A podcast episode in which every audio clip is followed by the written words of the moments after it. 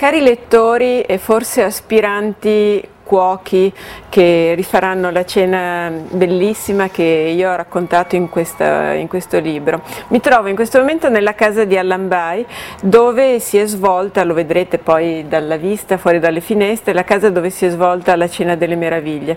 Cosa è successo? È successo che qualche tempo fa eh, sentivo Allan che continuava a parlare con dei suoi amici appassionati come lui, uno di vini e l'altro di apparecchiature di tavole, sentivo raccontare il loro desiderio di preparare una cena straordinaria e irripetibile, una specie di pranzo di Babette, ma eh, con un significato diverso perché è quello di un'epoca, la nostra, che eh, ha una concezione del lusso che è solo da ricconi, mentre questa invece era la la, il racconto di una cena straordinaria, eh, sontuosa, ma non lussuosa nei termini stereotipati che ormai conosciamo tutti, quelli delle griffe, delle firme, delle cose eh, troppo eccessivamente ricercate.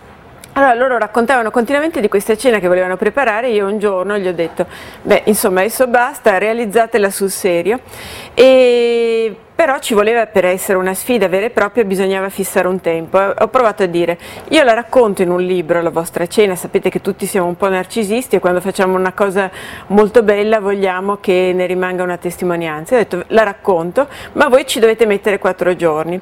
E questo è stato il pretesto da cui è nato questo libro che voi spero leggerete la cena delle meraviglie che è una esatta riproduzione, perlomeno esatta come può essere quella di uno sguardo, un'esatta personale, che visto che è filtrata dal mio sguardo, riproduzione di quello che è successo in quei quattro giorni concitati in cui Allan e i suoi amici hanno messo in piedi la cena a cui poi fortunatamente ho partecipato. Ehm, il mio resoconto è un resoconto divertito da osservatore che ha seguito tutte le fasi, la spesa, la preparazione dei piatti, che ha osservato i personaggi. Alcuni dei personaggi che racconto sono un po' diciamo romanzati, facendo io di solito la scrittrice. E, sono, mi sono un po' romanzata anch'io perché mi sono immessa in mezzo come personaggio di, di questa cena, e, mentre è fedelissimo, e questo ve lo posso garantire, tutto il percorso dell'esecuzione, come è stato cucinato, come sono state reperite le materie prime, eh, i piatti che sono stati messi in tavola. Eh, questo io penso che potrà mh, mm, eh, per voi essere l'occasione per ripetere questa cena eccezionale. Qual era lo scopo? Era dimostrare che in un momento in cui tutti siamo prede di incertezze, di paure, di angosce, ehm, abbiamo la sensazione che il nostro paese non vada né avanti né indietro e sia bloccato.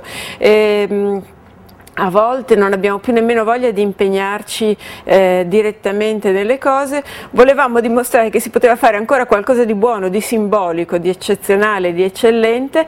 Eh, non io, in realtà io solo lo raccontavo che però potessero esserci degli spazi per la bellezza, per la bontà, per il buon gusto o per il gusto, ehm, in tutto quello che intorno invece a noi va male. Ci siamo sentiti un po' come eh, i protagonisti del Decameron che si radunano e si raccontano delle storie. Noi invece che raccontarci delle storie, o comunque ce le siamo raccontate durante quei quattro giorni, abbiamo anche eh, creato questi piatti.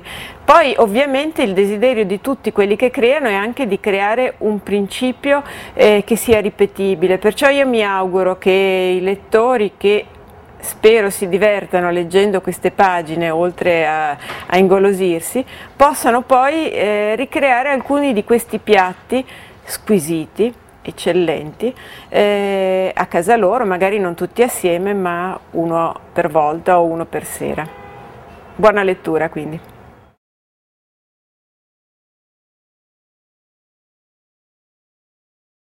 Mm-hmm.